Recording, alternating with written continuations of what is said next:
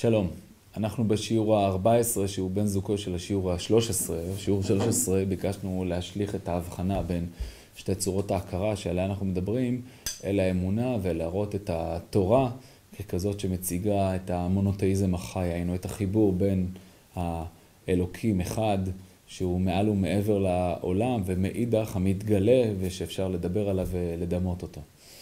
שיעור זה ימשיך ויעסוק בהתגלגלות אה, מרחב האמונה לאורך אה, הדורות של עם ישראל, וינסה להצביע ברמה נקודתית בלבד ומאוד מאוד ראשונית על עוד כמה נקודות ציון ששווה לתת עליהן את הדעת בהקשר הדברים שלנו. בסופו של דבר המקרא הוא סיפור של כישלון מבחינה אנושית. זאת אומרת, העולם הדימויי שאותו, שבתוכו קיים האדם, מוביל הרבה יותר לעבודה זרה מאשר לנבואה, וכל מאמצי הנביאים אה, עולים בתוהו, בית המקדש נחרב, כיוון שהכוחות הסוחפים, כפי שאומר אה, אה, מנשה לרבשי, חזקים מדי. וכאן צומחת לה תקופה חדשה, כמובן באופן מדורג ותהליכי, אבל הולכת וצומחת תקופה חדשה. אפשר לתלות את נקודת ההתחלה שלה נקודות שונות, ואנחנו, אין ענייננו לעסוק במה גרם את זה, אבל זה קורה פשוט. הולכת ומתהווה תודעה חדשה לאט לאט אה, אה, בעולם, תודעה שיש לה הרבה יתרונות, היא זאת שתאפשר בבוא הזמן לשתי אה, בנותיה החוקיות של היהדות, הנצרות והאסלאם, להפיץ את הרעיון המונתאיסטי בכל העולם ולקבל לבבות שבשלים לקבל את הרעיון הזה, שהוא נראה להם מובן, הוא נראה להם הגיוני, הוא מאפשר להם לזרוק את אליליהם שהם החזיקו בהם כל כך הרבה זמן, אלו נראים פתאום מופרכים, והאמונה באל אחד נראית באמת אה, מובנת. וצריך להגיד שכבר עוד קודם, הרעיונות המונותאיסטיים היהודיים עשו להם הרבה מאוד נפשות, ויש הרבה מחקרים שעוסקים בתהליכים רחבים של אה, התגיירות בעולם ההלניסטי. הרעיונות האלה כבר, הלבבות היו בשלים לקראתם. כאן גם יש תהליך שינוי בעולם. ומבחינתנו תקופת הביניים היא חז"ל, וזאת תהיה התחנה הראשונה שלנו. חז"ל בעצם במובן הזה נמצאים בתקופת הביניים, עולם המקרא מאחורינו, בעצם יש פה תהליך של השתנות בין uh, מאות רבות של שנים, שהוא הזמן שבו פועלים חכמינו זיכרונם לברכה, ושבתוכו בעצם צריך לארגן תודעה חדשה ברמת הקשר בין אדם לבין הקדוש ברוך הוא. לשם השוואה רק נציין שב... שלב מסוים אה, מתהווה הנצרות במאות הראשונות לספירה, וגם לה יש פתרון, והפתרון הוא באמת הולך בעיקר בכיוונו של הלוגוס. זאת אומרת, ראשוני הכנסייה הנוצרית מאמצים בעיקר את העמדות הפילוסופיות, האפלטוניות, הם מקבלים אותם הרבה דרך פילון האלכסנדרוני, ועמדת האמונה היא הרבה יותר אה, אה, נושאת אופי פילוסופי. בכיוון שלה, עם ריבוי גדול של השתמעויות, למשל הדואליזם המאוד מאוד עמוק שמאפיין את החשיבה הנוצרית, שקשור באמת בהבחנה המאוד מהותית בין האל לבין העולם, ובין הרוח לבין החומר, וכבר דברים רבים נכתבו בעניין הזה. דווקא על הרקע של אה, הכיוון שהלכו בו אה, ראשוני הנצרות, אפשר לחדד ולהבין יותר את הכיוון האחר שהלכו בו חכמים. שפועלים בערך באותה התקופה. כיוון שכשמסתכלים על אה, המפעל הגדול של חכמים, על פני כל מאות השנים במבט רחב, אפשר לראות שמצד אחד יש פה מעבר, מעבר מובהק מנבואה לחוכמה. כפי שתיארו חכמים בעצמם, חכם עדיף מנביא. הנבואה נעלמת, ובמקומה מחליפה פעולת החוכמה, שהיא פעולה של לימוד, פעולה של בית מדרש, אה, והיא כן מבוססת על פעולה לימודית באופי שלה. וכך הולכים ונוצרים אה, יותר ויותר אה, תובנות, אפילו עקרונות, במיוחד בשלבים המאוחרים יותר, בשלב, בגמרא, שכבר ממש נוצרים עקרונות מופשטים. יש תהליך של מעבר מהעולם המקראי על שפתו הנבואית אל עולם ששפתו היא שפת חוכמה. אבל כל מי שלומד חז"ל יודע שזו לא חוכמה פילוסופית. היא לא בנויה בצורת חשיבה פילוסופית, היא לא בנויה על טיעונים מופשטים, והיא לא בנויה על אה, רצפים לוגיים מאותו סוג שאפשר למצוא בהגות פילוסופית. ישנם רצפים לוגיים בתוך התהליך הלימודי, הטיעונים הם טיעונים שמבוססים על טענות שאפשר להבין אותם בשקלא וטריא, בצורה חשיבתית, בצורה חוכמתית, אבל ביחד עם זה, המדרש הוא אחר. כשאנחנו אומרים המדרש, זה לא רק מדרש האגדה, שזה מובן מאליו, אבל גם מדרש ההלכה. האופן שבו הפסוקים נלמדים. יש כאן פעולה שסגנונה הוא אחר, ובתור שכזו, היא שמה אותנו באמת במרחב הביניים. מדרש במובן הזה הוא קרוב לעולם הדמיון, במובן הזה שהוא מתייחס לכל מילה כפותחת רשת של קשרים והקשרים. המילה במדרש היא לא רק מסמן למסומן ספציפי. זאת אומרת, יש מילה, היא מתכוונת למשהו אחד, ויוצרת איזה רצף אחד במשפט, מילה ראשונה, מילה שנייה, מילה שלישית, משמעות מסוימת. אלא יש את המשמעות הבסיסית, אבל המשמעות הבסיסית הזאת, כל הזמן היא רואה חיצים לכל הכיוונים. כל מילה יכולה להדהד מילים דומות במקומות שונים, אפילו צלילים דומים במקומות אה, שונים, יכולה להדהד סדר אחר בתוך המשפט.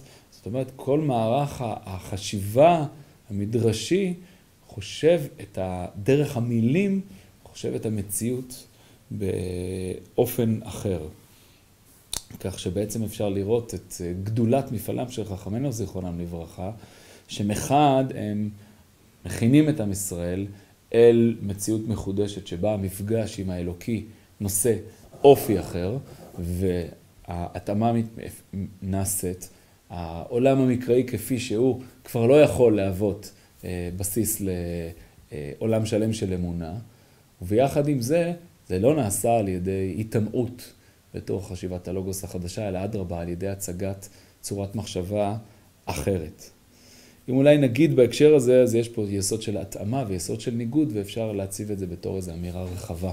בכלל, בשאלות כאלו, של התאמה בין אה, אמונה לבין השתנויות בתוך התרבות. חוקרים אוהבים מאוד להראות אה, היבטים של התאמה בין מחשבת חז"ל לבין זמנם, כמו להראות את אה, ליל הסדר מול הסעודה היוונית, ועוד דוגמאות כגון אלו. יש פה אמירה, בסופו של דבר, מחשבת חז"ל היא בת זמנה, היא מתאימה לזמנה והיא יכולה להיות מובנת אך ורק אולי לאור זמנה, אה, וגם האמירה הפוליטית פה היא מאוד מאוד ברורה. כשם שהם התאימו לזמנם, כך אנחנו צריכים להתאים לזמננו, היינו להפוך את היהדות היום להיות משהו שהוא מותאם זמנו. אם נגיד את זה כאמירה רוחנית, שיש בה נקודה אמיתית מאוד, הכוונה כיוון ש... הגילויים האלוקים משתנים מזמן לזמן, הרי שהעבודה הרוחנית חייבת להתאים, עבודה הרוחנית, המצוותית, הלאומית, חייבת באיזושהי צורה לתקשר עם האופן הנוכחי של המפגש עם האלוקים. מאוד מאוד קשה ולפעמים בלתי אפשרי לייצר מערכת שלמה של עבודה שהיא לפי אופני גילוי אחרים.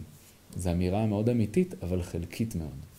היא חלקית מאוד כיוון שיש לה צד שני. באותה מידה שניתן להצביע על ההיבטים שבהם אה, חכמים אה, מותאמים לזמנם, אפשר להצביע לא מעט היבטים, אולי אפילו יותר היבטים, שבהם חכמים דווקא נוגדים לזמנם. יוצרים משהו שהוא הפוך, יוצרים תנועת נגד, יוצרים אלטרנטיבה. אלטרנטיבה לא מתאימה לזמנה ולכן גם הרבה פעמים נלעגת על ידי בני הזמן, שאומרים ראו אלו, זה לא רלוונט, אתם לא רלוונטיים, אתם לא מותאמים, אבל אדרבה, השוני הזה הוא זה שיוצר את. המפגש המדויק. כי מפגש טוב הוא אה, שולל שתי אופציות קצה. אופציה אחת היא אופציה שאיננה ערה לחלוטין לתנועות החיים הפנימיות של הזמן, וממילא לא מאפשרת לה, לה, להתחדש ולדייק את אופני עבודת האלוקים באופן שיתאימו להשתנות של הזמן. לאידך גיסא גם התנועה ההפוכה היא מאוד מאוד בעייתית. זאת אומרת שבניסיון להתאים אל רוחות הזמן, מאבדים את כל עמוד השדרה ויוצרים משהו שבאופן חלול הוא עדיין כאילו הוא ממשיך את מה שהיה, אבל למעשה הוא כבר איבד כל רצף פנימי וכל קשר, ומה שיקרה זה שמהר מאוד הוא ייטמע ויאבד ויתבולל בתוכו. כך קרה לא... אולי לכל התרבויות, או לרוב ככל התרבויות, בוודאי כאלו שהיו בגלות. בסופו של דבר הם נטמעו בתהליך מדורג של רלוונטיזציה, זאת אומרת, בהתחלה זאת התאמה, ולאט לאט ההתאמה הזאת היא הטמעה. זאת אומרת, היעלמות בתוך המרחב הקיים. הגדולה שחז"ל הורישו לנו כאן היא התנועה המורכבת הזאת. זאת אומרת, בדיוק באותה מידה שהשינויי הגילוי האלוקי דורשים התכווננות מחודשת, הם גם דורשים את היכולת לעמוד כנגד התרבות, להיות שונה ואחר לה וזר לה, ולראות באיזה נקודה דווקא יש כאן הצבת אלטרנטיבה. אלטרנטיבה כפולה, הראשונה בעובדה שהיא כן מצליחה לשמור, לשמור על רצף, ולא רצף פורמלי מוצהר מן הפה ולחוץ, אלא רצף עמוק, שבאמת ניתן להצביע על היסודות העמוקים שלו, ושנית כזה שלא מקבל את העכשווי בתור הקריאה האחרונה. העכשווי הוא בסיס לדיאלוג, הוא דורש התייחסות והתאמה בהיבטים מסוימים, בדיוק כשם שהוא דורש ניכור ושוני וניגוד בהיבטים אחרים, וכאן חכמים מציבים לנו עולם מופלא, חוכמתי מצד אחד, מתאים אה, לחלק בהכרה שיורש את החלק הקודם, החלק הדמיוני נעלם, החלק החוכמתי מחליף אותו. מתאים, אבל מצד שני לא מתאים עד הסוף, אדרבה. דווקא מציב תודעה אחרת, והתודעה המדרשית הזאת עומדת בעומק החשיבה והתודעה היהודית, בעצם עד זמננו אנו. כמובן שכל הדברים האלו היו לא יותר מאשר הצבת כותרת, שהיה ראוי לפרוט ולפתוח אותה הרבה יותר, אבל השיעור הזה באמת יישא יותר אופי של אה, סקירה כללית ולא של אה, ירידה לפרטים. אנחנו כבר מכוונים להתקדם קדימה. התחנה הבאה שנעבור אליה זה תקופת הראשונים. הפער שנוצר בין סוף אה, חתימת התלמוד לבין תחילת תקופת הראשונים, עם איזו תקופה בעת דרך, תקופת הגאונים שהיא פחות מוכרת, יוצרת איזו קלות להבחין. בתקופת הראשונים אותם אה, יסודות אה, פילוסופיים שנוצרו אי שם בסוף תקופת המקרא תופסים תאוצה והופכים להיות בעצם מין אה, מרכז מחשבתי שמאפיין את, לפחות את האליטות בצורה, מאוד, בצורה הרבה יותר רחבה. ולראשונה נוצרת פילוסופיה יהודית, כבר בסוף תקופת הגאונים, אצל רבי סעדיה גאון, נוצרת לראשונה פילוסופיה יהודית, אבל לפני פילוסופיה יהודית אפשר להגיד שבכלל נוצר שינוי כללי.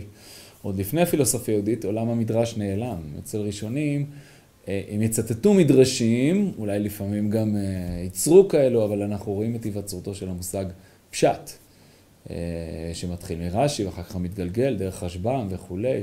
זאת אומרת, לקרוא את פסוקי התורה באופן ליטרלי, זאת אומרת, איזה רצף של משפט שיש לו בסוף מובן אחד, פחות או יותר, אפשר לחלוק עליו, אבל עדיין אפשר לטעון שהוא קיים, והמושג הזה מחליף תוך כדי שאפשר לראות אפילו קולות של אה, הסתייגות או אי-הבנה מה בדיוק זאת פעולת המדרש, מפורסמים הדברים של הרמב"ם בהקדמה לפרק חלק, שבהם הוא דן במדרשים, ובאמת אה, איך להתייחס אליהם, ברצינות יתרה או בחוסר רצינות יתרה, איזה תמיהה, צורת הפרשנות הזאת היא צורת פרשנות שכבר איננה מובנת יותר, ואת מקומה מחליפה אה, תודעה אחרת, צורת מחשבה אחרת. גם הפרשנות התלמודית בהקשר הזה, כאן לא נרחיב, אבל בעצם היא כבר לא נמצאת באותו מרחב של חז"ל, אלא יותר בדיונים המשפטיים על בסיס היסודות שחכמים אה, יצרו. במובן הזה, אם נסתכל על אה, היווצרות אה, ההלכה, אפשר להצביע על תקופת הראשונים כמאוד מרכזית, כי היא זאת שבאמת מריקה את הכלי התלמודי, שהוא כן יוצר מושגים וכן יוצר הלכות, אבל היא מכירה, מריקה אותו לעקרונות. המפורסם ביותר כמובן בהקשר הזה זה הרמב"ם, שבכלל מארגן מחדש את כל המערך של התורה, שקודם כל כבר הסדר מדבר בעד עצמו. זה סדר מסוג אחר. הוא לא סדר רשתי מהסוג של ההתרחשות במסכתות התלמודיות, אלא סדר נושאי, שיש בו התחלה מעקרונות העל, ואחר כך התפרטות לעקרונות היותר ויותר אה, אה, מתפרטים. אה, וכן הלאה וכן הלאה, במובן שזה מפעל C שמשקף איזו אה, מערכת עקרונית רחבה שמתהווה שם. אז זה ביחס לפרשנות מקרא וביחס לפרשנות הגמרא, אבל כמובן לענייננו עיקר הוא התייחסות לאמונה. רבי יואל בן נון במאמר מעניין מראה שהמילה אמונה משתנה אצל, בתורה וגם אצל חז"ל. אמונה קל בעיקר להגביל אותה לביטחון. כמו שנאמר על אברהם, ויאמן בהשם ויחשביה לו לצדקה. אז אמונה כאן הכוונה לא ויאמן בהשם, הוא האמין שיש אלוקים, אלא האמין שאכן ההבטחה האלוקית תתגשם. אמונה זה אמון שאכן כך הדברים יהיו. היא משקפת כוח, ביטחון כמו שאמרנו. בתקופת הראשונים אנחנו מוצאים מעבר למושג אחר, וזה אמונה בתור התייחסות לתוכן. כמו אחד התרגומים לגבי הרמב"ם, להאמין שיש שם מצוי ראשון. פירושו של דבר איזשהו כלי אחר לידע, יש לדעת ויש להאמין, אולי הם דומים, אולי הם שונים, אבל הם שייכים לאותה משפחה. יש איזשהו תוכן, להאמין משמעה, משמעו, אה, אה, להעמיד את התוכן הזה, לתקף אותו. וממילא באמת נוצר אה, אה, עולם שבו צריך לתקף את התוכן הזה. וזה כמובן המקום להעיר שבעולם שבו צריך לתקף את התוכן הזה, זה רק מראה שהתוכן הזה לא מובן מאליו. זאת אומרת, אה, בעולם של חז"ל, ודאי שעולם מקראי לא צריך לתקף תוכן, כי אין צורך לתקף מה שמובן מאליו.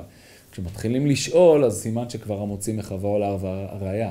שיש פה משהו שהוא לא מובן מאליו בצורה בהירה ופשוטה, כמו שהשמש זורחת בבוקר, אלא שצריך באמת אה, להסביר אותו ולארגן אותו, וכאן נוצרת כל אה, המערכת הפילוסופית, נוצרת בכל הדתות באותו הזמן, ובתוך זה גם אה, בתוך היהדות, כל הפילוסופיה של הראשונים, שעוסקת הרבה מאוד בצורך לבסס בראש ובראשונה את האמונה ב... לדעת את אותו מצוי ראשון, הוא מה שאפשר לדעת עליו, ומכאן לראות איך אפשר לתקף מכוח הדבר הזה גם את ההתגלות, את התורה ואת uh, מערכת המצוות. מה הרווח הגדול שיש מתוך הדבר הזה? אז אפשר לדבר על כמה דברים. הראשון הוא כמובן שנוצרת פה אופציה להמשיך להאמין גם למי שבוחר במסלול המושגי, אנליטי, לוגי, תבוני, אה, אז הנה, אפשר להאמין גם באופן הזה. כמובן שזה תמיד אפשר להתווכח אם זה מועיל או לא מועיל, אבל לפחות האופציה הופכת להיות קיימת, והיא כמובן אופציה מאוד חיונית, כיוון שבעולם שבו המושגי, האנליטי, הולך ומשתלט והופך להיות בעצם צורת החשיבה הבלעדית שהיא נכונה, אז צריך למצוא מסלולים, להמשיך לעבוד את השם, גם כשההכרה הזאת הופכת להיות ההכרה היחידה והבלעדית הלגיטימית. במובן הזה אפשר להגיד שתקופת הראשונים, ימי הביניים המאוחרים, היא תקופת השיא של התודעה המושגית, כי היא מאמינה בקיומו של מופת שכלי. זאת אומרת, יכולת להוכיח דברים באיזשהו רצף לוגי ולהגיע לאיזו הוכחה אה, מוחלטת וברורה. לא הטריד אותם העובדה שלמרות הטענה הזאת יש כל כך הרבה דעות, בסדר? אז כנראה כולם טועים ואחד צודק, אבל אה, אה, לפחות יש פה איזה שיא מאוד מאוד גדול. כמובן שהמפעל הזה הוא מאוד מאוד חיוני, כי אם באמת צורת ההכרה המושגית, שכלית, עכשיו תופסת כזאת בלעדיות, אז חייבים לאפשר גם לנתיבים להמשיך להאמין גם באופן הזה. אה, אבל לא רק זה, אפשר להוסיף יותר. פאר התקופה הזאת כמובן ושיאהו בתוך העולם היהודי בוודאי, ובכלל, זהו הרמב"ם. הרמב"ם באמת מביא לשיא את הדבר הזה, כיוון שהוא בעצם ממש מברר את האחדות האלוקית המוחלטת. כזו שהוא מסביר את עומק המשמעות של אי הגשמתה. שהאל האחד הוא מוחלט והוא שלם בכל סוג של שלמות, וכיוון שכך למעשה אין אף דבר שאפשר לומר עליו. שום תואר. לא, ודאי לא תואר גשמי, שזה מובן מאליו שזו הגשמה מוחלטת, אלא אפילו לא תואר רוחני, ואפילו לא תואר של שלמות, כמו חכם או טוב. כי כל המושגים הללו הם מושגים שבאיזושהי צורה בסוף לקוחים מתוך הניסיון האנושי. והאל הוא האחר המוחלט. האחד הטהור, שכל מושג של השגה הוא כבר נובע מהניסיון והוא לא יכול בשום צורה לייצג אותו ולתאר אותו, ולכן למעשה האופן הבלעדי לגעת בזה, זה על ידי השלילה המוחלטת. רק ככה ניתן לגעת באופן כלשהו באותה אחדות אלוקית. אז באמת זה מביא לאיזשהו שיא מאוד מאוד גדול, והרב קוק בתיאור שלו את התנועות הרוחניות מבאר שהרמב"ם וממשיכיו, תפקידם הגדול בתולדות האמונה הוא באמת זיקוק האמונה מכל סיג של הגשמה. בדרך הזאת הרמב"ם באמת לוקח עולמות שלמים של חז"ל ושל המקרא ומציג אותם כמטאפורות נחוצות מכוח המוני העם, אבל בעצם כאלו שהן אה, לא בעלות תוכן אמיתי, הן ריקות מתוכן. הכל כדי להשיג את אותה אה, מופשטות מוחלטת, ובאמת התפקיד פה, וזה באמת הדבר השני, הדבר הראשון שהצגנו היה עצם היכולת להציג נתיב לאמונה בשכל הטהור, הדבר השני הוא שהוא נכון לכולם. היכולת להציב את המושג של האחדות האלוקית, של המוחלטות שלו, של, ה, של היותו התשתית של העולם, של היותו שמע ישראל השם אלוקינו השם אחד, היכולת להציג את האחדות הזאת על כל מלוא משמעויותיה השלמות ביותר, היינו נטולות כל סוג וזן של אה, הגשמה.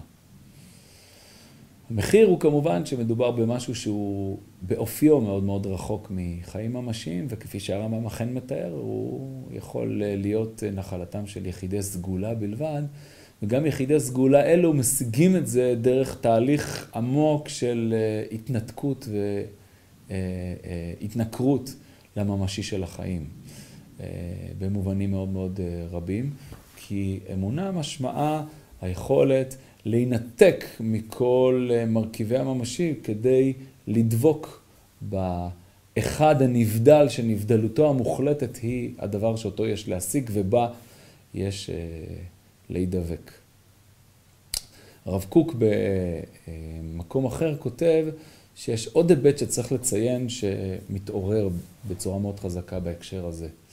במאמר דעת אלוקים, שאפשר להגיד שבמובנים רבים עומד ביסוד כל הסדרה הזאת, הוא אה, אה, מתאר שכאשר אה, יש רצון להגיע אל אותה מוחלטות, אז בעצם יש שתי פעולות. הפעולה האחת היא אותה פעולה פילוסופית, פעולת שלילה מוחלטת, והפעולה השנייה היא פעולת הרגש הדתי. הרי בסופו של דבר ישנו רגש, והאמונה מתבטאת לא רק דרך הכרה שכלית, היא מתבטאת בכל האישיות ומתבטאת גם ברגש.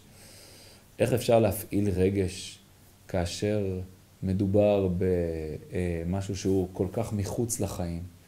רגש מתייחס בדרך כלל לדברים שהם קונקרטיים, שהם נוכחים בתוך החיים שלנו. מתייחס לדברים חושיים שאותם אנחנו פוגשים. איך אפשר להפעיל רגש כלפי משהו שכל מהותו הוא, היא מושגותו? אז התשובה היא שהרגש הוא הרגש של שגב.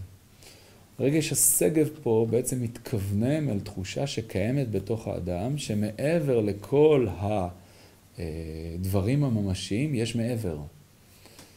ויש רגש שהוא פונה אל המעבר. אפשר לקרוא לו געגוע, אפשר לקרוא לו כיסופים. אלו רגשות, געגוע או כיסופים זה פנייה אל מה שאיננו. וממילא כשמתרגמים את התובנה השכלית על העולם הרגשי, פירושו של דבר היכולת למצוא בעצמנו עוד סוג של רגש, לא כזה שמתייחס רק למה שישנו, אלא כזה שמתייחס אל האיננו השלם, החסר, שאליו מתגעגעים ואליו אה, מצפים. אז זאת, הוא קורא לזה האריגה לנישא ומרומה מכל רעיון ורגש. אז אה, באמת זה רגש מאוד מאוד חזק והוא הופך להיות מאפיין מאוד מאוד משמעותי וחזק. כמובן שאפשר למצוא לו מקורות קדומים יותר, נגיד צמא לך נפשי, קמה לך בשרי בארץ יא ואהב בלי מים, זה גם משהו מהסגנון הזה. זאת אומרת, יש פה משהו שהוא התחושה שזה איננו כאן, ויש צמאון אדיר לקראתו, צמאון שלא יכול להתגשם. באופן עמוק הוא לא יכול להתגשם, כי הדבר איננו פה. אבל הצמאון עצמו הוא דבר מאוד מאוד גדול ומאוד מאוד אה, משמעותי, עד כלות הנפש. כלות הנפש, זאת אומרת, יש משהו כל כך נשגב, שיש בו איזה תהליך של התבטלות והיטמעות בתוכו. אה, אה, בעצם להפוך לעין בעצמי, להיות כמוהו. רגש מאוד גדול, הוא לא בהכרח הולך כמובן עם העולם המושגי-שכלי, העולם המושגי-שכלי הוא לפעמים אנטי רגשי, אבל אפשר, הוא פותח את הפתח, זאת אומרת, אם ניקח את אותה תובנה אמ, מושגית שכלית ונגיד, אוקיי, אבל מה הרגשות יכולים לעשות איתה? הם יכולים לעשות איתה דבר והוא דבר משמעותי, הם יכולים אה, להפוך אותה להריגה מאוד מאוד גדולה.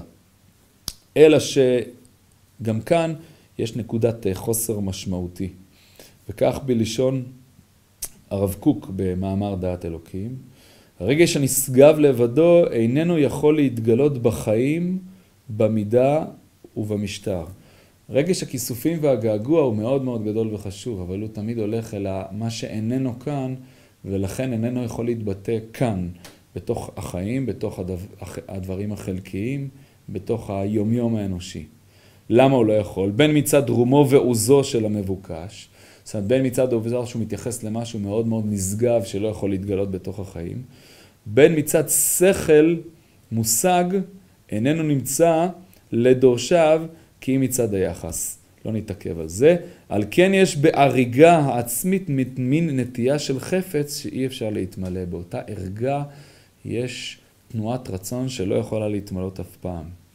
שיוכל להיחשב בכלל חולי מחוליי הנפש, יותר ממה שיוכל להיכנס בכלל תשוקה בריאה וטבעית. שמחוני בעשישות, רבדוני בתפוחים, כי חולת אהבה אני. הרגש הזה הוא רגש מאוד מאוד גדול, הוא רגש של חולת אהבה. הוא רגש של ערגה, אבל בסוף הוא הופך להיות גם סוג של מחלה. זאת אומרת, יש פה אהבה שהיא תמיד הכמיהה אל מה שאיננו יכול להיות מושג, בלי שום אה, ביטוי אפילו חלקי של זה שהוא מושג איכשהו, נמצא ונוכח בתוך החיים. ואם יעזב לבדו, אומר הרב קוק, בלא עבודה שכלית המטפלת בו, יוכל לחולל מחשכים רוחניים רבים מאוד. הוא תמיד דורש את האיזון של העבודה השכלית שתטפל בו, כי יש פה בעצם ערגה שיכולה להפוך להיות ממש יותר מאשר בריאות נפשית, מחלה נפשית. לא, הרב קוק לא מבטל את חשיבותה של התנועה הזאת. הוא הביא פסוק משיר השירים שהוא ודאי פסוק של שבח, חולת אהבה. אומר שאי אפשר שכל קשר אמונה יהיה אך ורק מחלת אהבה. מחלת אהבה היא אחד מהצדדים, שבאמת קשור ביכולת של הרגש לערוג אל מה שאיננו מושג ואיננו כאן. אבל בלי אה, שיש לה איזשהו אה, איזון מן הצד השני של רגש שפונה גם אל תנועות החיים. אז זה אה, אה, בכמה נקודות התייחסות, כמובן פחות מראשונית, אל התחנה אה, השנייה שלנו. תחנת הראשונים ככזאת שבונה עולם אה, אה, פילוסופי של אמונה ויתרונותיו, ההתאמה לאופציה של אמונה רק דרך הכרה שכלית. שתיים, זיקוק המושג האלוקי מכל ההגשמות שעלולים לייחס אליו. ושלוש, מה שהוסיף הרב קוק, גם פתיחת פתח לרגש דתי, שהוא רגש דתי של כמיהה וכיסופים של מחלת האהבה. חסרונות, כמו שאמרנו, משהו, א', בעל אופי מאוד אליטיסטי, כי הוא חריג מהחיים והוא יכול לאפיין אדם שיכול להיות פחות נטוע בתוך החיים, וגם רגש בהתאמה, רגש בעל אופי דומה, שהוא, אה, יש בו כמיהה גדולה, אבל הוא מחלה במובן הזה שהוא אה, נוגד חיים במובנים רבים. אה, מכאן אפשר ללכת אל אה, תחנת אה, נקודת ציון שלישית, והיא הקבלה. זה יסודות הקבלה הקדומים והעתיקים, ואנחנו מכירים כבר לפחות מזמן חז"ל גלוי לנו על ספרותי חלות, ומסורות הן אפילו יותר קדומות מן הדבר הזה, אבל בעם ישראל, בסוף תקופת הראשונים, מתגלה ספר הזוהר. והופך להיות כעבור זמן לא רב ולהיות אה, ספר היסוד של אה, כל אה, חוכמת הסוד וכל המקובלים מתייחסים אליו ויוצאים ממנו. לכן מבחינת, הלא הכתיבה שלו, היצירה שלו, מבחינתנו, מבחינת המקום שבו הוא, רוח אלוקים מגלה אותו בתוך העולם, מביאה אותו לעם ישראל, יש כאן נקודה מאוד מאוד משמעותית בזמן. כי הקבלה מחד משיבה אל עולם של נוכחות אלוקית ממשית וחיה. מצד שני, יש בקבלה משהו שהוא יוצר הבחנה מאוד מאוד ברורה. והיא הבחנה בין האינסוף לבין ספירותיו. אולי בכמה משפטים מפורסמים אפשר לקרוא מהפתח אליהו, שקוראים בעדות המזרח, רבים מעדות המזרח קוראים אה, לפני התפילות. אה, אז אה, זה חלק מתיקוני הזוהר, מהקדמת תיקוני הזוהר. וככה פתיחה, פתח אליהו ואמר, ריבון עלמין דאנטו חד ולא בחושבנד, אנטו עילה על כל עילאין, סתימה על כל סתימין, לית מחשבה תפיסה בך כלל. ועם זה, זה הולך ומתגלגל גם בהמשך, שוודאי הפנייה הבסיסית היא לאינסופי, שאי אפשר לייחס לו שום שם, שום אה, מגבלה, שום השכלה ושום תובנה. כל המשלים למיניהם, כל הביטויים, כל המילים שיש לנו בתורה או בחז"ל, ודאי לא מתייחסים לעצמותו. עצמותו המוחלטת והאינסופית היא בלתי מושגת באופן טוטאלי, ומשם אנחנו מתחילים, לשם הפנייה. כשאומרים ריבון על מין, פונים אל אותה נקודה אינסופית ובלתי מושגת באופן מוחלט. עד כאן בעצם אפשר להגיד בהתאמה לבירור של ההפשטה, אבל יש צעד הבא. המשפט הבא הוא אנטו דאפיקת עשר תיקונין וקרינן לא עשר ספירן לאנהגא בהון עלמין סתימין דלא אתגליין ועלמין דאתגליין. צאת גם עשר ספירות, ועשר הספירות הן בעצם מין גילויי אלוקות, גילויי אלוקות שנוכחים בתוך העולם, מנהיגים את העולם ומגלים את הנוכחות האלוקית כפי שהיא מתבטאת בתוך העולם. אם ככה, יש כאן הבדל משמעותי, כי ההפשטה קודם יצרה רע האלוקי קיים רק בנבדל ובאחרות המוחלטת, ויש עולם שמתנהל על פי מערך של חוקים. כאן זה אחרת. האלוקי קיים בשני מובנים, בשני אופנים. קיים בתור המוחלט העליון, אין סוף ברוך הוא, בביטויים אחרים אולי סובב כל עלמין, נגיד, ומצד שני, קיים גם בתוככי העולם, ממלא כל עלמין, עשר ספירות, גילויי אלוקות שנמצאים בתוך המציאות. איך מתבצע המעבר הזה? מעל טעם ודעת. זה לא חשוב איך הוא יתבצע, מה שחשוב הוא שזו התמונה שעומדת מול עינינו, וכאן נוצר שילוב שהוא מאוד מאוד אה, מיוחד ועשיר. כי מחד, אפשר עכשיו לחזור ולהאמין בתוך העולם שאלוקי נמצא בתוכו, וממילא אפשר לראות אותו כעולם עם נוכחות. עוד כמה דקות נתאר קצת באיזה אופן. אבל יש בו כל הזמן פעולה של נוכחות ושלילתה. כי תמיד הספירה היא גילוי, והגילוי הזה כל הזמן צריך לשלול את עצמו. אם הוא לא ישלול את עצמו, הוא עלול להיקלע לסכנה שאין קיצוץ בנטיות. לשלול את עצמו משמע כל הזמן לחזור אל האינסופי ולהיבלע בתוכו, ולזכור שהוא רק גילוי, שהוא לא אלוקי בעצמו. לכן אסור חלילה להתפלל על הספירות. כי להתפלל על הספירות משמע להתפלל אל הגילוי ולשכוח את האינסופי שעומד מאחוריו. זאת אומרת, זו יכולת להאמין ביש ולשלול את האמונה, ושוב להאמין ושוב לשלול את האמונה, ויש כל הזמן רצו ושוב בין הנוכח לבין הנעלם והנסתר. וזה רצו ושוב שהוא מאוד מאוד קריטי ומדויק, כי העניין פה הוא לא לפתור איזה פתרון פילוסופי שאומר מין גם וגם. העניין הוא להעמיד תודעה עמוקה ועשירה שכל הזמן נעה בין האינסופי לבין המתגלה. נזכיר בהקשרים האלה את דברי הרמב"ם בתחילת הלכות עבודה זרה. הרמב"ם בתחילת הלכות עבודה זרה יש לו תיאור היסטורי של אה, התהוות העבודה הזרה, והתיאור שלו, שבהתבסס על התורה, אומר שבתחילה עבדו אה, אה, אלוקים אחד, אחר כך נוצרה עבודה זרה, ועד שבא אברהם והשיב עטרה ליושנה. כיצד אה, אה, נוצרה עבודה זרה. זאת אומרת, מתחילה אמרו, אה, הגילויים האלה, השמש, הירח, השמיים והארץ, הם משמשיו של האל, אז בואו נכבד אותם ונקריב גם לאל, להם. ובעצם בתהליך מדורג, לאט לאט המקור נשכח והגילויים החליפו אותו. זאת אומרת, זה לא מספיק שיש פה איזה פתרון פילוסופי שיגיד לך חכם הדת, אכן יש גם איזה אינסופי שם בשמיים. זו חייבת להיות תודעה חיה. כי אחרת היא נעלמת ויש פה מתח מתמיד. ברגע ששוב חוזרים לדבר על אה, ממשי אלוקי שנמצא בתוך העולם, בקלות יכול, יכולה להיעלם תודעת האינסופי. ולכן התנועה הזאת היא בין אה, אה, אה, אה, אינסוף לבין ספירותיו בעצם מהווה איזשהו חיבור מחודש ומאוד מאוד אה, אה, חזק בין ההישגה, אה, הישג השיא של התודעה השכלית המושגית, היינו ההבנה העמוקה של המופשטות המוחלטת של האלוקים ואי היכולת לומר בו דבר ואי היכולת לדמות אותו בשום דימוי ולייחס אליו שום מילה, לבין הצד השני היכולת לדבר אל אלוקים בשפת העולם, בשפת החיים, בדימויי העולם והחיים, להאמין בזה כדבר אמיתי, לא כהמצאה, אלא כדבר שנוכח בתוך העולם, כגילוי שמתייחס אל אותו אינסופי, נעלם בתוכו ומתגלה ממנו בצורה הולכת וחוזרת.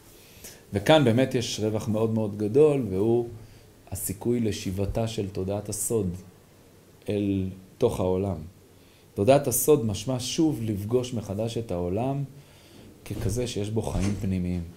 זה מעניין ומרתק מבחינת uh, יד השם בהשגחת ההיסטוריה, שמיד אחרי אותו שיא של uh, ברור דרך עבודת השם על צד השכל, מיד הולכת, הולכת וצומחת גם האלטרנטיבה, ובעצם דרך ההסתכלות הזוהרית הקבלית הופכת להיות תוך לא הרבה שנים הדרך המרכזית של רוב גדולי ישראל מכאן ואילך, למרות שהעולם מבחינתו עוד ממשיך ללכת עוד תקופה ארוכה בדרך הפילוסופית, בעצם ניצבת פה כבר איזו אה, אלטרנטיבה. האלטרנטיבה הזאת היא שוב פעם לפגוש, לעורר מחדש את התודעה של עולם שיש בו נשמה. עולם שיש בו נשמה, משמע שאפשר להרגיש את העולם כדבר חי, כדבר טעון, כדבר שיש בו איזה עומק שנמצא בתוככי הדברים, ומה שמצדיק את העומק בתוככי הדברים הוא באמת אותה תודה שהאלוהי הוא לא רק נשגב ונעלם, אלא הוא גם תוכיותם של החיים עצמם. כמו מין דימוי שאפשר לחשוב על כדור הארץ, בתור איזה קרום דק, ופתאום להבין שבפנים יש איזה מגמה, איזה ליבה, ליבה רותחת, שהיא זאת שבעצם מייצרת את התנועות העמוקות שהקרום כדור הארץ מבטא אותן מעל אה, לפני השטח. ובאמת כאן נוצרת מערכת שלמה של כלים חדשים, לפגוש את האלוקי, שהם גם לא לוגיים ושכליים באופיים, אלא מתבססים על מילים טעונות, למשל שמות האלוקים, מתבססים על דימויים, כמו העיקרון הגדול של מבשרי יחזה אלוקה, היכולת דרך הגוף לפגוש אה, אל, אלוקי.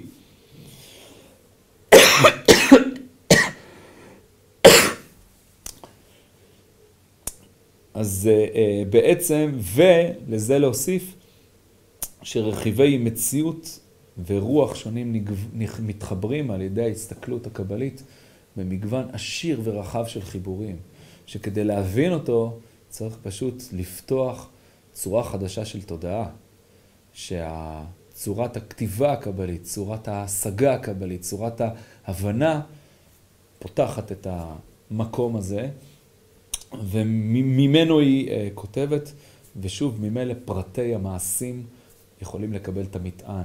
מצוות ברמה המדויקת, כל מעשה כנושא את מטען העומק והאושר שלו.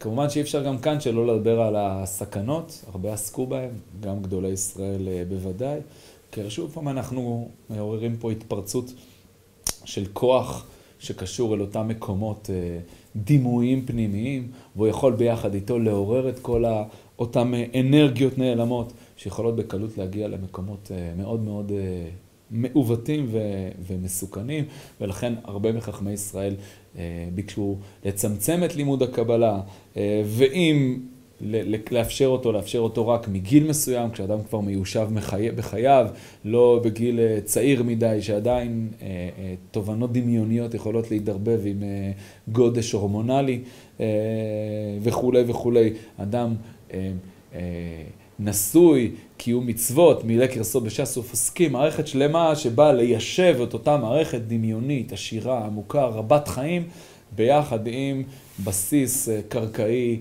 אה, בריא, יומיומי, אנושי וכולי, והוויכוח נמשך הרבה זמן, כשחלק מבקשים את ההסתרה, כיוון שהם מאוד מאוד מצביעים על הסכנות, ולא רק סכנות תיאורטיות, סכנות שחלקם התבטאו, כמו בתנועה השבתאית, ואחרים מצביעים על המחיר היקר, כמו המשל המפורסם, שבעצם אם זה מה שנשאר מהכתר של המלך, אז אין ברירה, זה הדבר היחיד שיכול להחיות. התנועה החסידית היא כמובן הדוגמה המפורסמת. אין ברירה אלא למצוא את השפה שתעורר מחדש את ההכרה שחובה את העולם החי. העולם החי, העולם הדימוי והדמיוני, העולם שבו מילים וקיום אנושי שוב הופכים להיות מערכת של קשרים והקשרים, ובתוכה האלוקי שב להיות חי ונוכח. ואולי נסיים ונאמר בהקשר הזה, שבאמת מערכת הקבלית אולי זה מה שהיא מבקשת להיות. מבקשת להיות איזשהו סוג של תיקון אל עולם הדמיון. לתת לו מקום, אבל כן באיזה מערכת שמאלי מקודשת שקשורה למערכת מצוות, אל מערכת מעשית כזאת שהעולם הדמיוני הזה מקבל כלים נכונים ומדויקים כדי להצמיח קשר אדם אלוקים, אבל לא, כדי לא להתפרץ ולהתפוצץ אל מערכת דמיונות שעלולה להיות מסוכנת ביותר, ושוב להשיב אותנו אל עולמות של עבודה זרה, שמהם כבר ברחנו. אז זאת הייתה נקודה שלישית, שאותה נסיים שוב בדברי הרב קוק בדעת אלוקים, המאמר דעת אלוקים בעצם נסוב בהרבה מובנים סביב זה. קוק מדבר על החיוניות של לחזור ולהתקשר את מה שהוא קורא האידיאלים האלוקיים. אז זה ככל הנראה המקבילה למה שהוא קורא הספירות. משמע, לא רק אותה תנועה רוחנית מתקופה הפילוסופית שיש בה פנייה אלו העצם המוחלט, שמתבטאת בפילוסופיה מצד אחד, או ברגש הדתי של הערגה והגעגועים, אלא לשלב ביחד איתה גם את המפגש עם האלוקי כנוכח בתוך תנועות החיים הפנימיות, נמצא בתוכם בצורה הכי פשוטה ובהירה. השאיפה לאידאלים האלוהים, אומר הרב קוק, שהנקודה העצמית המסתתרת בקרבה, מעבר מזה, והמחקר השולל המשמרה מצללי דמיוני שווא, מעבר מזה, הם מתלווים, בה, מתלווים לה, אז היא פורצת דרכה, מחצבת רב, מחוללת תנין, שמה מעמקי ים דרך לעבור גאולים. השאיפה הזאת צריכה להתגלות באומה שלמה המוכשרת לה, והיא נתגלתה בישראל בטבע הנשמה הלאומית הכללית. אומר הרב קוק, ודאי שהתפקיד של הביקורת המחקרית, ככזאת שיוצרת גבולות, ככזאת שמשמרת מצללי דמיון ושם מצד אחד, ודאי שהערגה ומחלת הגעגועים אל האינסופי מצד שני הם מאוד מאוד משמעותיים, אבל הם צריכים ללוות משהו אחר, והוא רגש שפונה אל הממשי של החיים כמלא מטען, כמלא נוכחות אלוקית, כמלא אידיאלים אלוקיים בתוכו, רק הוא יכול להיות בסיס לחיים אלוקיים שלמים, חיים של עם ישראל בארץ ישראל.